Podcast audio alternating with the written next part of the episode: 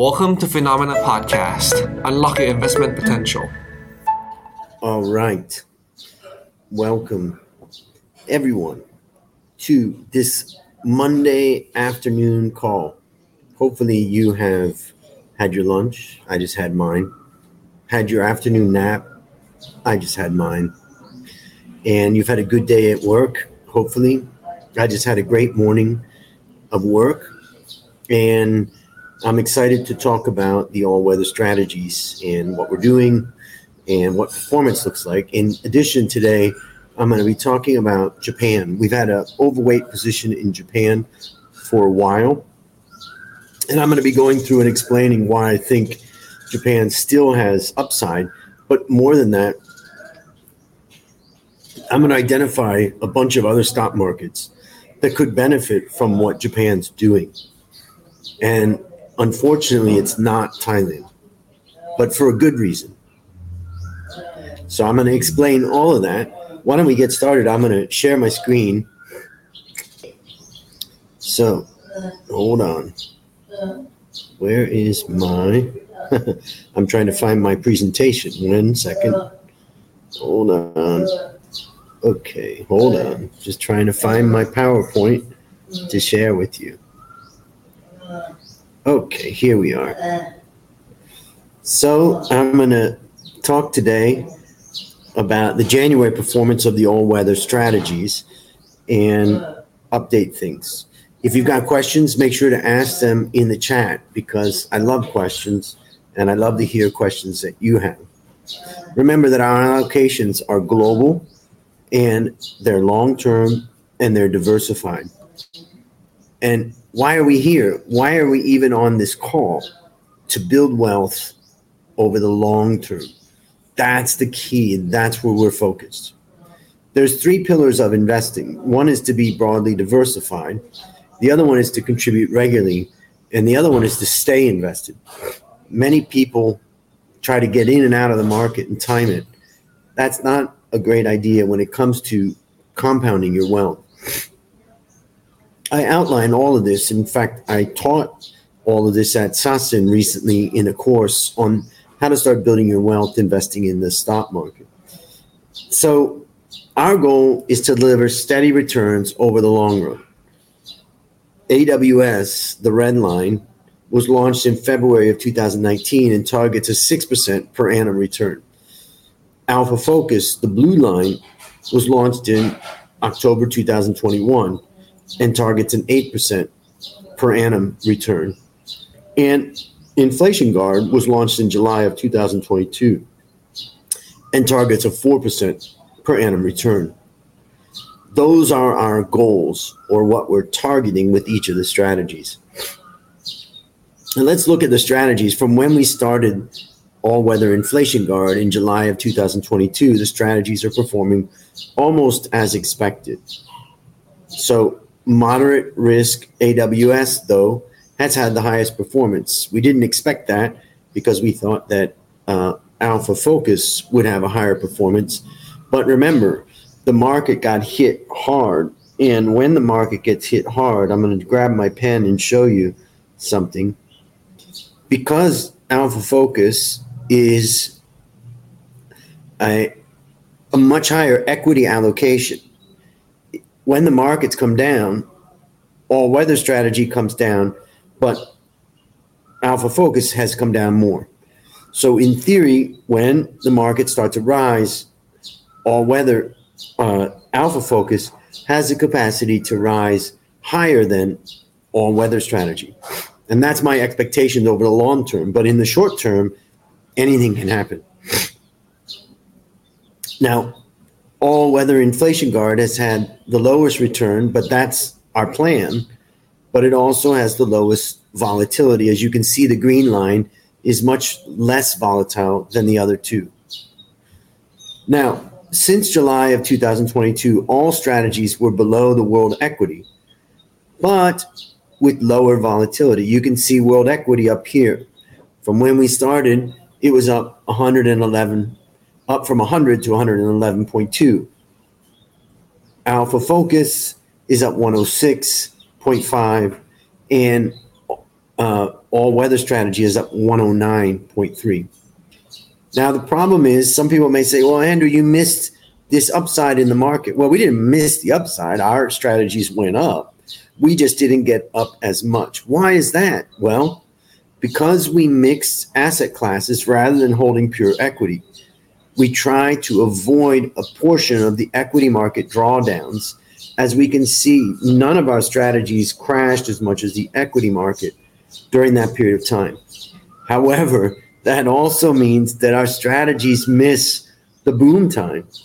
We are not going to capture as much of the upside as you can see because we're diversified across various uh, strategies, uh, various asset classes.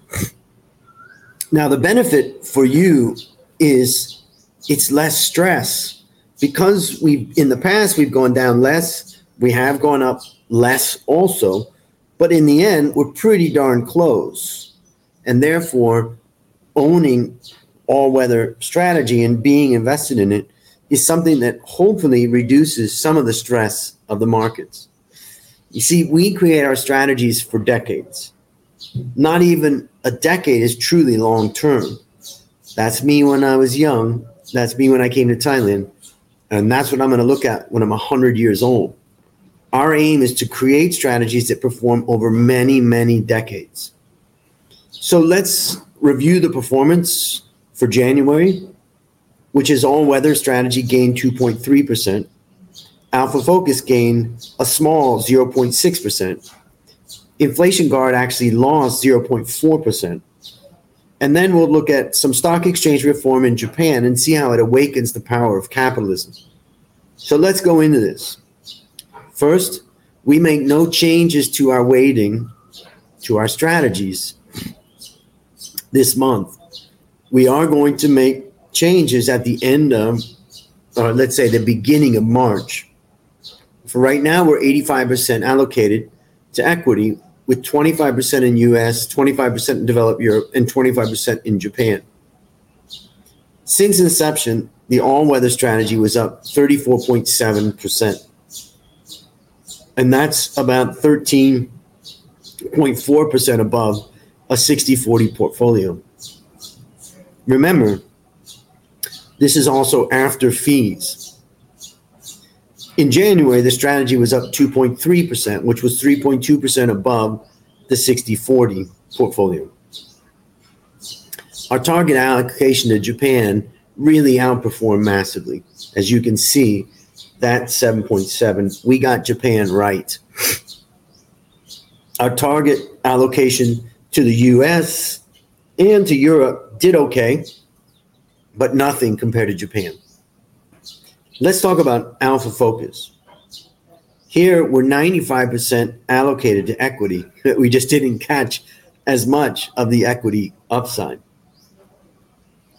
So the strategy was down about 5.8% since inception, but about 3.2% above a 60 40 portfolio. So we've done quite well in that space relative. It's also about 0.4% above world equity, but with a lot less volatility. Again, we can see we didn't have all of that volatility that you see in world equity. Now, Alpha Focus is interesting because we also were in line in most cases with the market performance. Only a few times did the market perform really well and we were left out. So in January, the strategy was 0.6%, which was 1.5% above the 60 40 portfolio.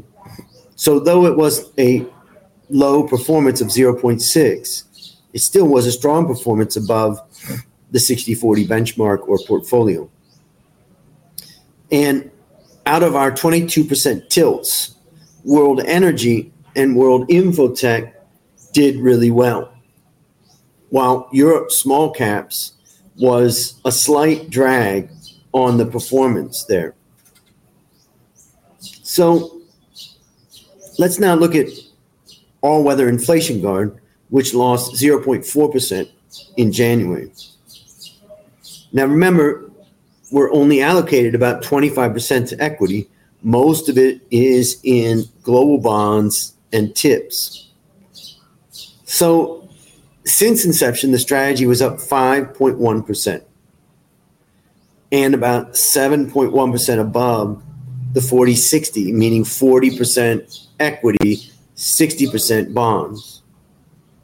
And it has experienced much less volatility. If you look at the size of the ups and downs of the index, the size of those ups and downs are much lower on our strategy.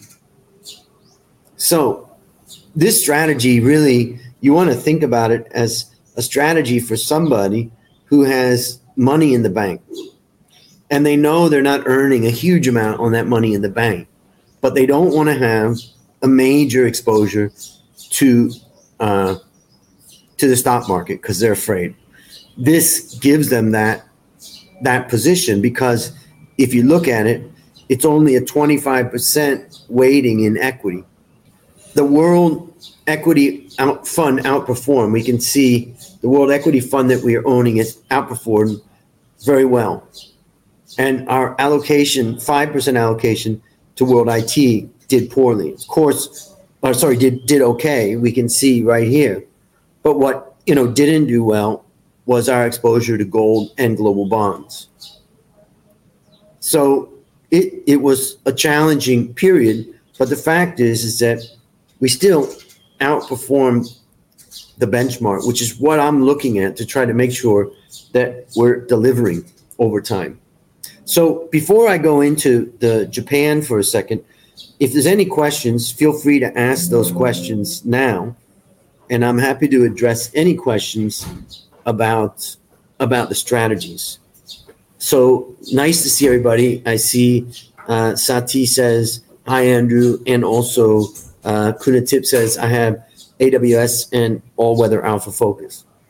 You know, one of the things that I like to highlight is that investing is really about long term. In fact, here's a statistic that I presented to my students in the Valuation Masterclass Bootcamp. I asked them this question, and I want you to think about this question. Over the last 20 years, did Warren Buffett outperform, perform in line, or underperform the S&P 500? What do you think? Warren, in the last 20 years, did Warren Buffett outperform, perform in line, or underperform the S&P 500? I'd love to see your guesses or your ideas in the comments. What do you think? Did Warren Buffett outperform, perform in line, or underperform in the last 20 years? I asked this to my students and okay, we've got one vote right now that's come in from ABB, and that is outperform. What do others say? ABB is fast on the draw. Good. Doom 61 says outperform. Chart says outperform. Okay. The answer to this question is he performed in line with the S&P 500. He did not outperform the S&P 500. So Namwan says in line, I guess. Well, you're right. It's a shocking statistic, and I show it through a, a program, a software called Portfolio Visualizer, where we can see that what I'm saying is true. Now, the point is, though, in the end, in the long run, even though Warren Buffett didn't outperform over the last 20 years, he's going to end up with the most money at the end. And the reason why is simple. Basically, he stayed invested for 70 years. And that is really the secret to success. So, the reason why I tell my students about that is because I want them to understand don't uh, don't think just because someone's an expert that they're going to outperform all the time. Don't believe everything you see or hear out there about outperformance. But most important thing is don't waste time timing the market trying to get in and out. build a diversified portfolio, and then with that diversified portfolio, what you need to do is then take that and continue to add to it. And then over time, after adding to it, let it grow. That's the key. That is the key. That's compound interest, exactly. Uh, so let me share my screen, and we're going to go into Japan and talk a little bit about Japan because in this strategy, we are exposed to Japan. And so, but I'm, I'm having a problem with my screen. So hold on. Uh, see if I can figure out how to do this. Screen sharing was canceled. Make sure you click share on the modal and not cancel. Okay, hold on. Going to try to share my screen again if I can get it going. Uh, I don't know why. Hold on, I'm having a trouble, but I'm going to close my my document and then I'm going to open it again and hopefully that will help me. Sorry about that. But we're going to talk about Japan because we have a significant weighting in Japan. So let's look at that. See if I can get this going right. One second. Okay, got it. So now I'm going to go back to where we stopped. And we're going to talk about the stock exchange reform in Japan is awakening the power of capitalism. There's been a decade of reforms in Japan, and it's finally taking Japan out of its lost decades. Japan has tried to become more attractive to investors since Abenomics started in 2012. And the Tokyo Stock Exchange released the Corporate Governance Code in 2015, and the latest revision was in 2021. Now, more than 90% of prime market companies have at least a third independent directors on their boards. They've also identified and disclosed the skills board members should have. This was added to the corporate governance code to ensure a higher competency among board members. So, what I want to just show here is back in 2008, only 33.6% of companies in what they called the first section, which they now call the prime market, uh, only 33.6 had uh, one third independent directors. Now it's 92. So it continually rose. So the Tokyo Stock Exchange was restructured into three new markets segments on April of 2022. That's prime market, for investable companies with good governance, and the standard market for companies with basic liquidity and corporate governance, and then the growth market for emerging companies with high growth potential and higher risk. Now, the market restructuring focused on investability, corporate governance, and unlocking company value. Now, almost 40% of the TOPIX, uh, the TOPIX, which is uh, 500, is the leading 500 companies in uh, in the in the uh, uh, Japanese market trade below book value. We can see that that same statistic is only 5% in the US, and in Europe, it's about 22%. So many Japanese companies trade below book value, which is very cheap. Now, small companies account for 16% of market cap, but 92% of those small companies are trading below book value. So all of this derating that's happened is all about the small cap companies. Now, if the a re-rating only happens for companies trading at less than one times price to book, the impact will be limited on passive funds since they tend to invest in the largest and most liquid stocks. But reforms seem to drive overall sentiment. Now, these are the three things that matter most with regard to the Tokyo Stock Exchange effort. First, ensure companies are investable with large enough market cap, trading volume, and free float. Second, make companies deploy or pay out cash rather than hoarding cash. And third is full and simultaneous English reporting and disclosures to attract foreign investors. It's important to note that this is a very gutsy thing to do in fact, I think most stock exchanges around the world don't want to push their companies too hard. Thailand also, I'm sure the stock exchange of Thailand folks don't want to push too hard on the companies. But the Japanese have been too lenient on their companies for too long. So let's take a look at what the Tokyo Stock Exchange is doing with the prime market. First, these are the companies that have the highest standard, and it's around 1,800 companies that are listed on the prime market. First, they want to ensure companies are investable with a large enough market cap, trading volume, and free float. So, what does that mean?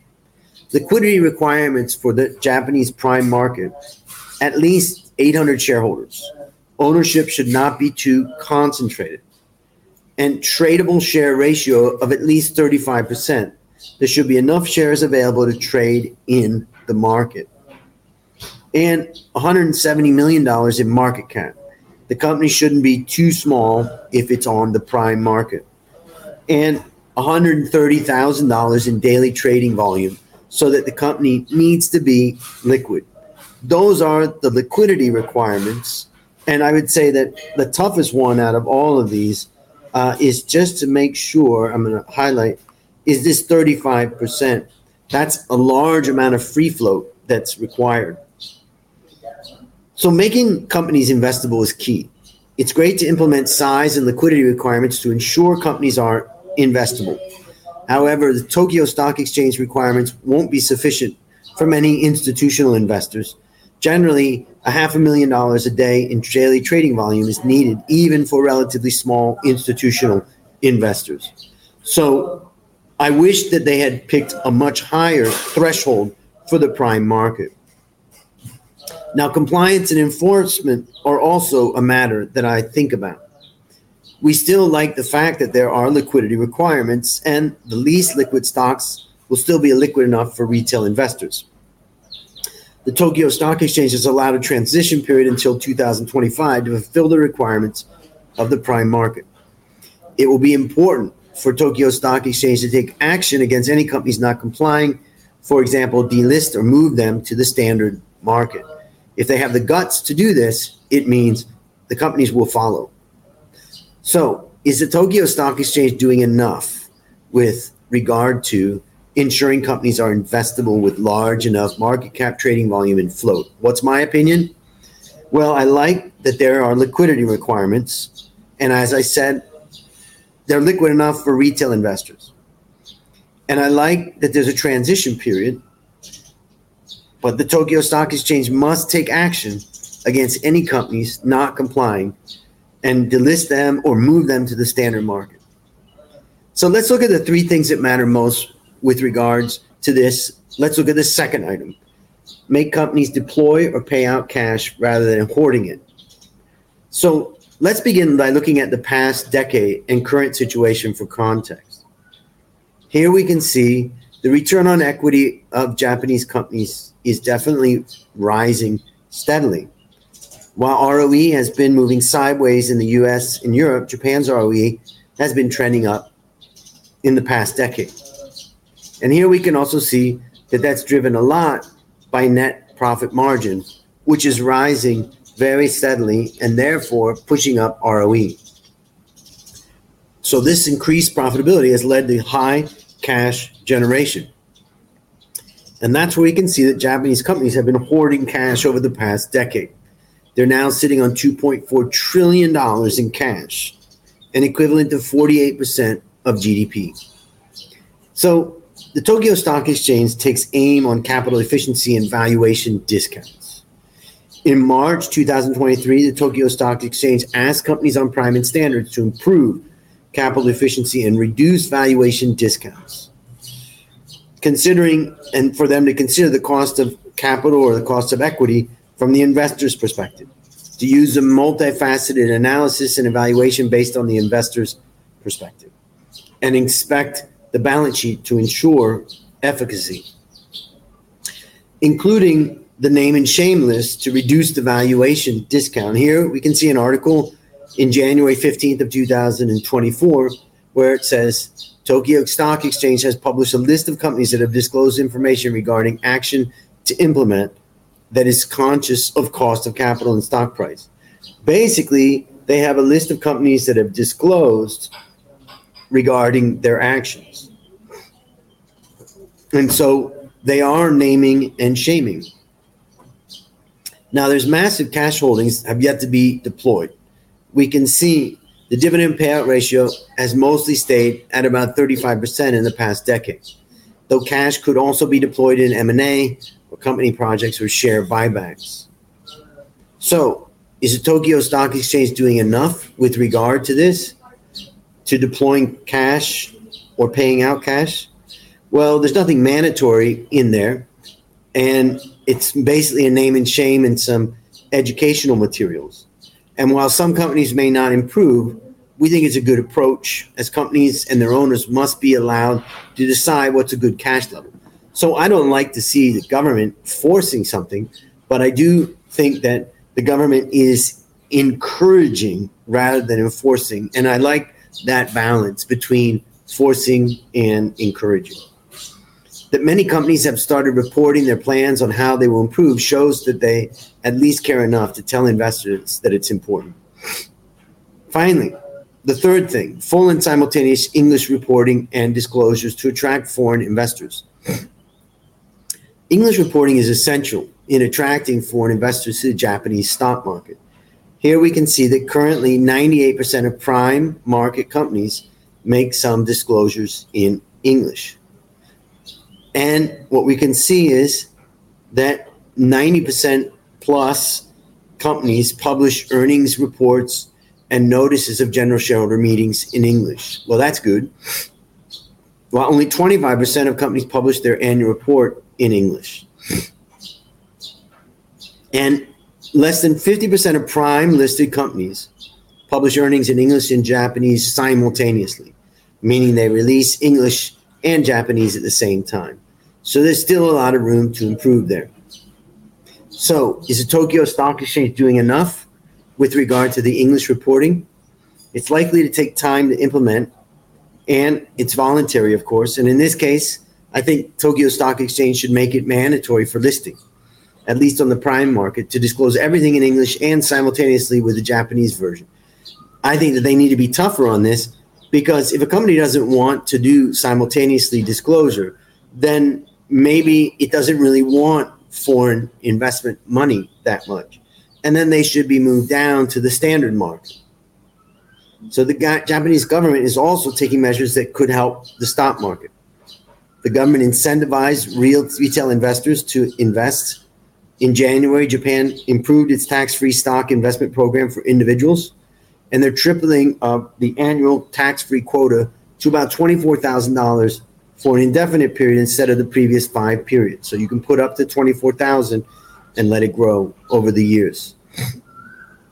Now, Japanese households sit on more than 50% of assets in cash and deposits. They're sitting on a ton of money. In fact, Japanese households only have about 12.9% of their uh, of their assets in equities. So we could possibly see more households investing in the stock market with the current low bond yields.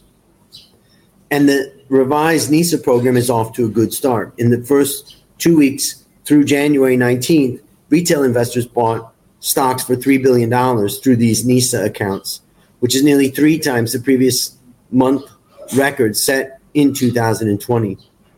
Though retail investors were not or net sellers of Japanese stocks and they invested abroad. So domestic retail demand is yet to boost Japanese stock prices. So I think there's still more to go. Now, efforts by the stock exchange and the government seem to have improved sentiment already. In 2023, they saw foreign inflows of $43 billion to the Japanese market.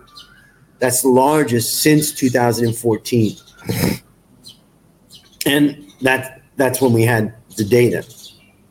Our data ends on 2014.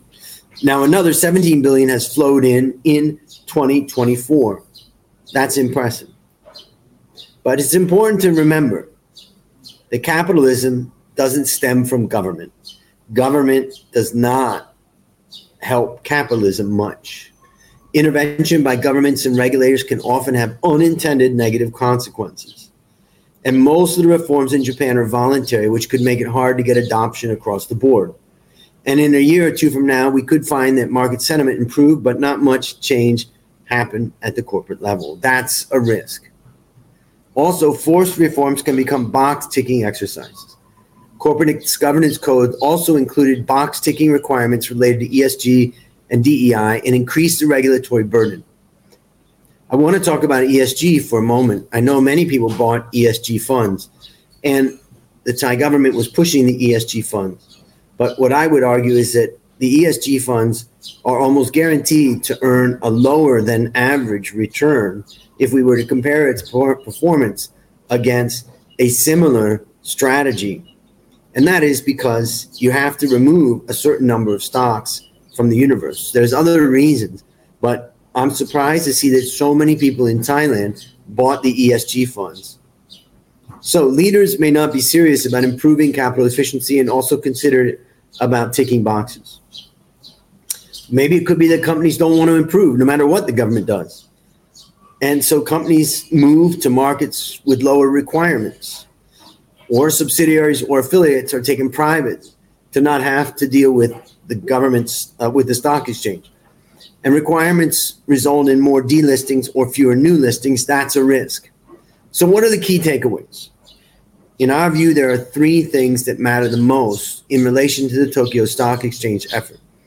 Ensure companies are investable with large enough market cap and trading volume and float, and make companies deploy or pay out cash rather than hoarding and sitting on it, and full and simultaneous English reporting and disclosure to attract foreign investors. Many company boards and management appear serious about improving capital efficiency.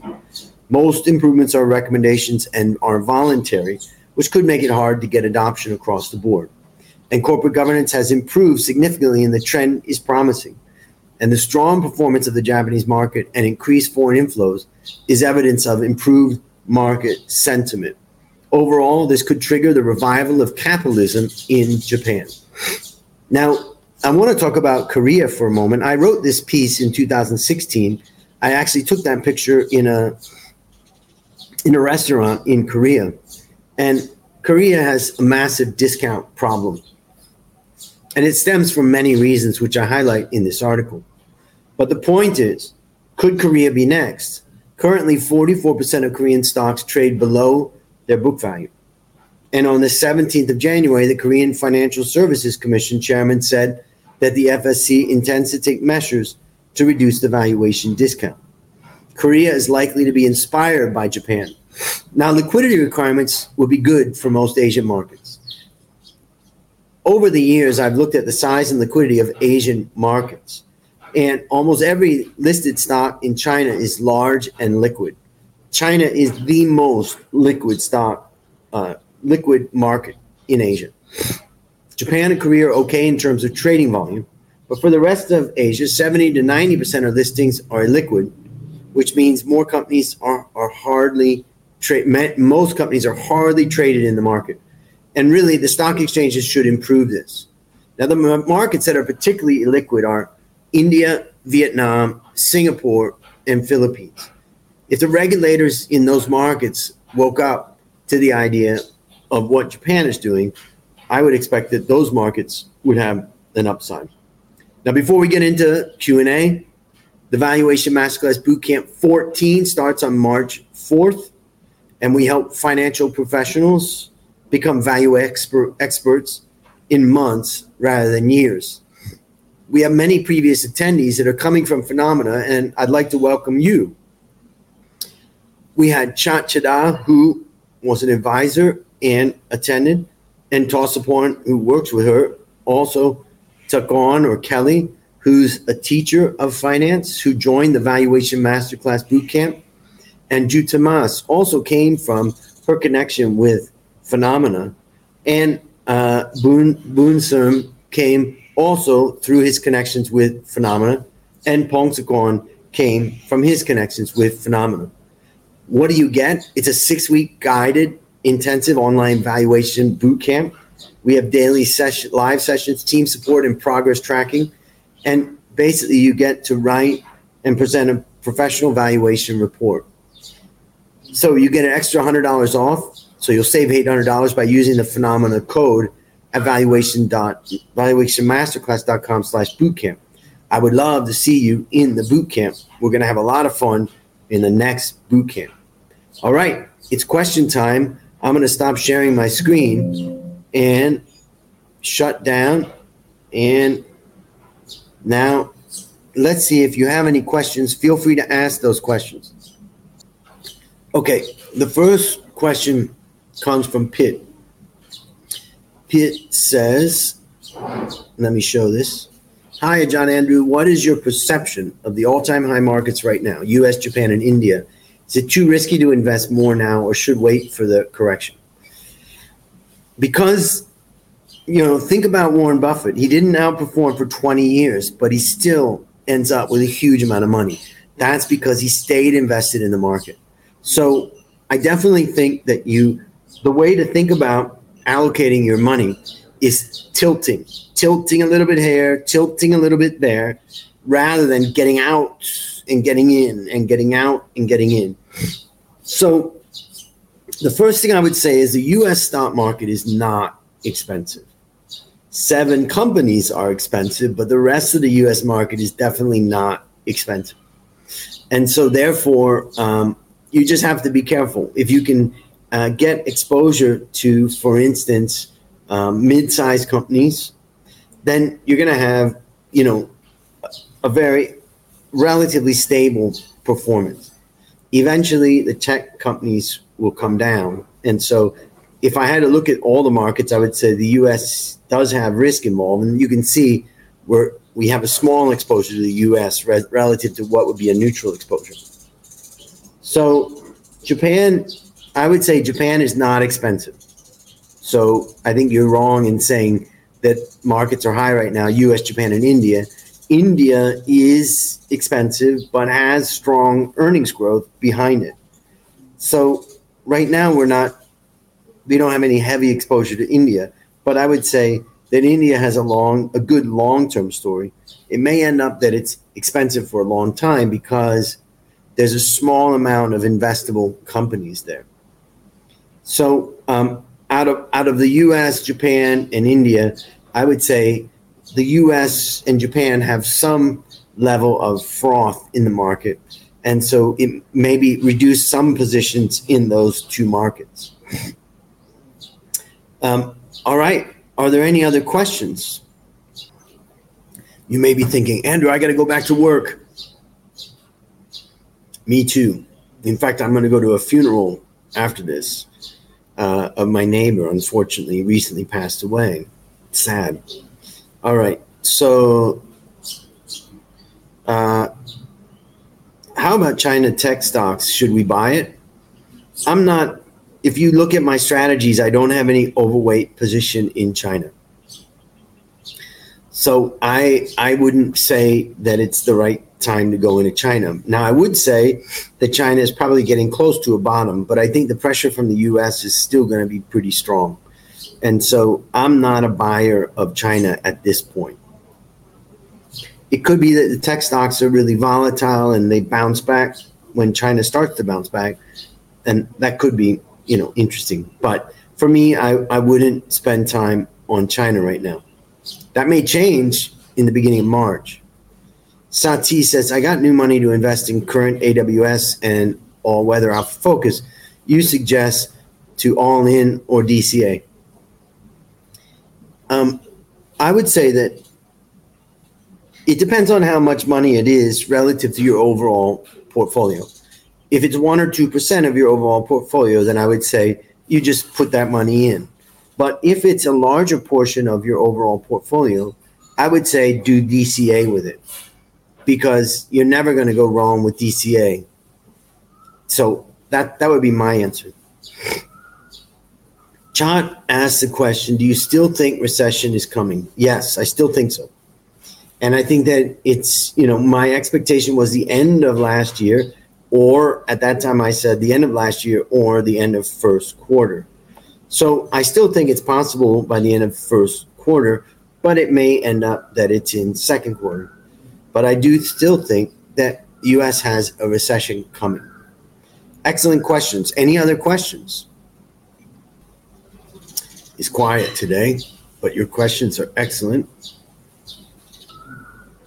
So I don't see any questions coming in. I may get one or two as we come in. I just want to thank everybody at 10. I know it's Monday and it's early afternoon and you know you're probably working or whatever. So I appreciate you taking the time. Last time I spoke, we spoke at about 7 7 p.m. and um, I was so sleepy because I got up. I get up very early. In fact, this morning I got up about 3 a.m. Uh, when to invest in Chinese stocks? I would say maybe six to 12 months from now. What I think is happening is the US is just trying to crush the Chinese economy and the Chinese stock market. And they're doing it by stopping allocations to China, by scaring the pension funds and others in America about investing in China. Like there's some risk if they do that, they can't get their money out. And so I would say we're probably talking about, I don't know, six to 12 months before we get to the bottom. Uh, again, as regards to China, we are definitely close to the bottom. It's just a matter of what the environment looks like. Um, uh, says, "Hey, be- apart from hedging against the risk, are you planning to seek alpha through bonds as well as as uh, as well in the near future?"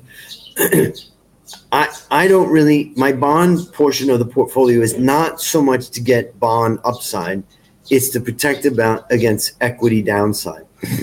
So I'm not expecting big alpha, but I do think that if my scenario is right and we see a recession, you're going to see the Fed reducing interest rates. And when they reduce interest rates, we're going to see bond prices rise. So, in theory, we should do well with the bonds.